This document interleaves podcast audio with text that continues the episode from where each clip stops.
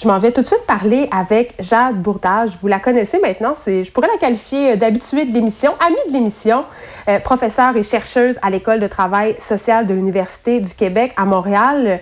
Jade, comment ça va? Euh, ça va. Oh, est-ce que tu as, une petite Dans les voix? circonstances, on, on, on, fait ce qu'on peut, on se mobilise.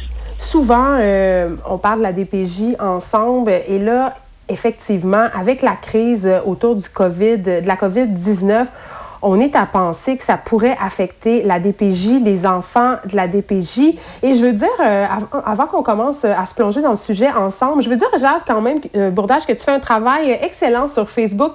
Tous les jours, tu fais des résumés très complets sur ta page Facebook des points de presse journaliers des deux paliers de gouvernement. J'invite d'ailleurs les gens qui n'ont peut-être pas le temps de tout suivre ou qui sont pas bien certaines de comprendre certaines mesures à aller te lire euh, puisque tu vulgarises tout ça très bien. Et parfois, il y a des petits commentaires euh, éditoriaux qui sont aussi croustillants. J'ai envie de te demander euh, comment tu as réagi au dernier point de presse du gouvernement Legault qui a eu lieu tantôt. Bien, écoute, je, je, crois que ce qu'il faut dire, c'est que le dernier point de presse euh, n'annonce pas encore de nouvelles mesures. C'est important de le dire. Ouais. Ce que le point de presse nous indique, c'est qu'ils sont en train de travailler à nous apaiser collectivement pour les décisions qu'ils prendront dans les prochaines heures. En fait, qu'ils Oui. annonceront, hein, parce que c'est. Excusez-moi, j'avais. Et, et ta mère qui. Je pense qu'il qu'il faut euh, absolument que, que, que nos, nos politiques nous apaisent collectivement parce que c'est important de, de rester euh, calme dans la situation. Ouais. Une situation qui, je souhaite le souligner à grands traits, est absolument inédite dans l'histoire. Donc, il y a quelque chose de majeur qui est en train de se passer et il ne faut pas minimiser ce que ça veut dire. Et c'est important de mettre la table, euh, justement, politiquement en ce moment pour que la population se prépare à suivre des mesures peut-être qui vont être un petit peu plus musclées. Et là, il y a beaucoup de fausses informations qui circulent en ce moment, des rumeurs euh, comme quoi la province va être en lockdown, qu'on n'aura plus le droit de, de voir d'argent cash circuler. Là, il faut faire très, très attention à toutes ces fake news-là. Très attention parce que la panique actuellement Ouais. serait notre pire ennemi. Ben, mais c'est sûr, ça nous fait perdre tout sens et- critique. Et en ce sens-là, je tiens à le souligner, et moi, je ne suis pas une friande euh, de compliments envers les États et envers les gouvernements de toute euh, orientation politique habituellement, mais je tiens à le souligner, je trouve que les choses, bien qu'on puisse penser qu'elles n'avancent pas assez vite, sont gérées d'une manière actuellement exemplaire dans les circonstances et je veux le souligner parce que parmi tous les États du monde entier, le Québec est celui qui a réagi le plus vite dans la période de prévention et on ne peut pas tout arrêter d'un coup. Dans un système économique comme le nôtre, c'est impossible de prendre des décisions toutes d'un coup pour faire un lockdown. Oui, il y a certainement un capitaine dans le bateau, puis c'est vrai que euh, c'est rassurant. Là, je veux qu'on revienne à la DPJ, euh, Jade Oui. Bourdage, si tu le veux. OK. euh, là, évidemment, on pense aux enfants qui sont placés dans les familles d'accueil, des enfants qui sont vulnérables en temps normal, qu'ils sont encore plus en ce moment. Et là, on sait que plusieurs familles d'accueil sont inquiètes. Je vais faire un petit résumé de la situation. Jade, mardi, en fin de journée, euh, il y a une directive du gouvernement qui suspendait les visites des enfants de la DPJ à leurs parents euh, biologiques euh, qui, a été, prise. Et là, ça avait vraiment soulagé certaines familles d'accueil parce que c'est vrai que quand tu es famille d'accueil, tu as plusieurs enfants à ta charge, tu as parfois aussi tes propres enfants biologiques. Donc, quand les enfants dont tu t'occupes ont la permission d'aller voir leur famille biologique la fin de semaine et reviennent, il y a un risque de la propagation. Sauf que là, en soirée, revirement, une autre directive est parvenue aux, familles d'accueil.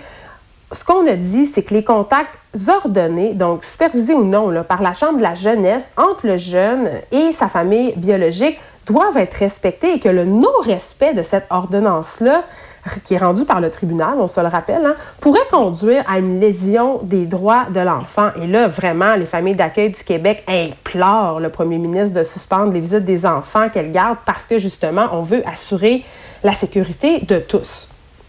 Absolument.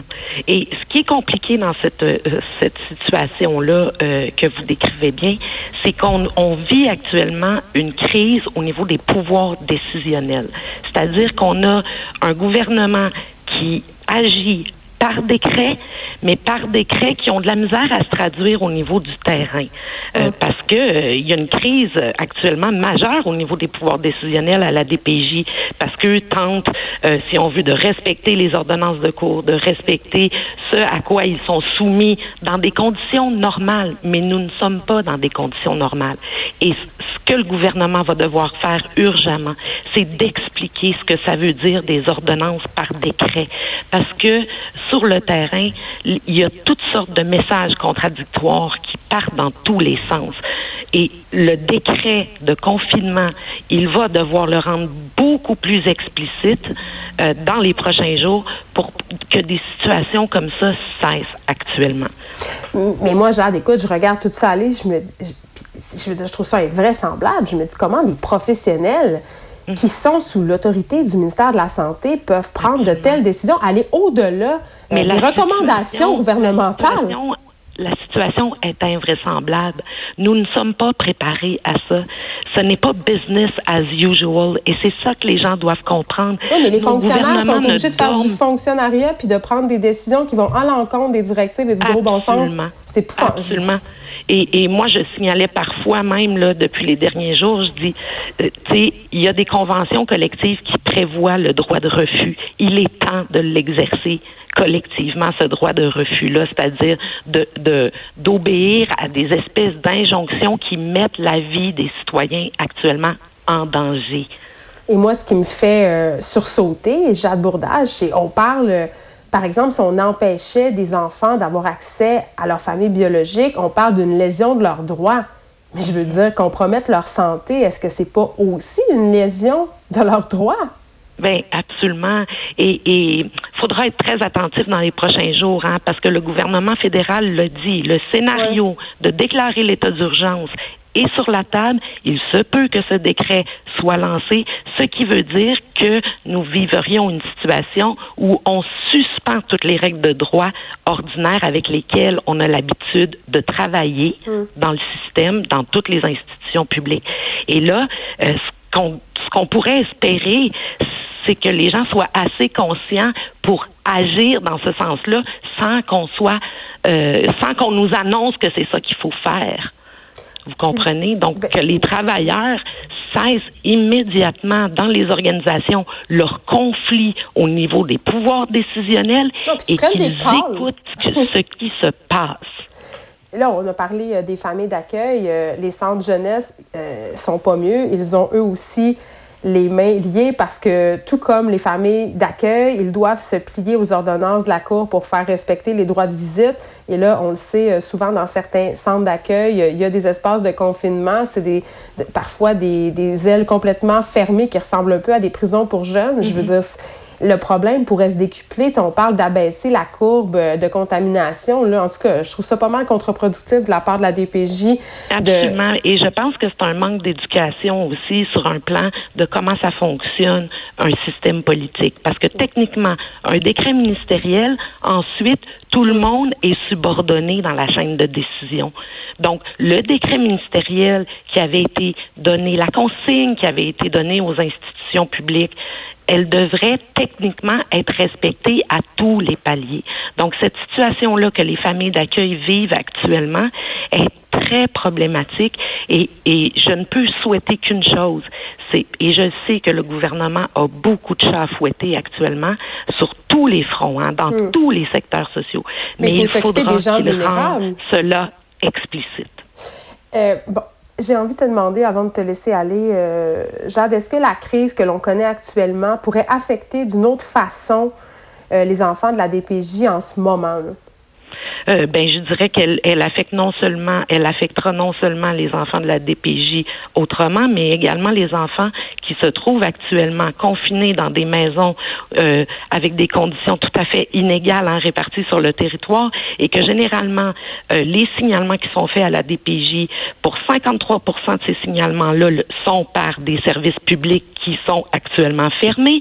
Donc, on, on, voit bien une baisse des signalements actuellement assez significative sur un plan statistique, mais on peut tout à fait, et il est plausible de penser que nous aurons une explosion des signalements au niveau des familles, des familles parce que les gens qui restent à la détresse.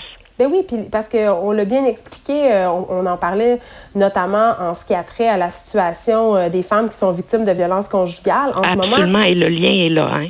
Ben oui, parce qu'on vit une situation excessivement anxiogène. La tension peut grimper dans la maison. S'ajoute à ça le stress financier immense que les gens qui sont déjà dans des situations de précarité intense peuvent vivre. Et on a une recette absolument explosive, là, Explosive, explosive.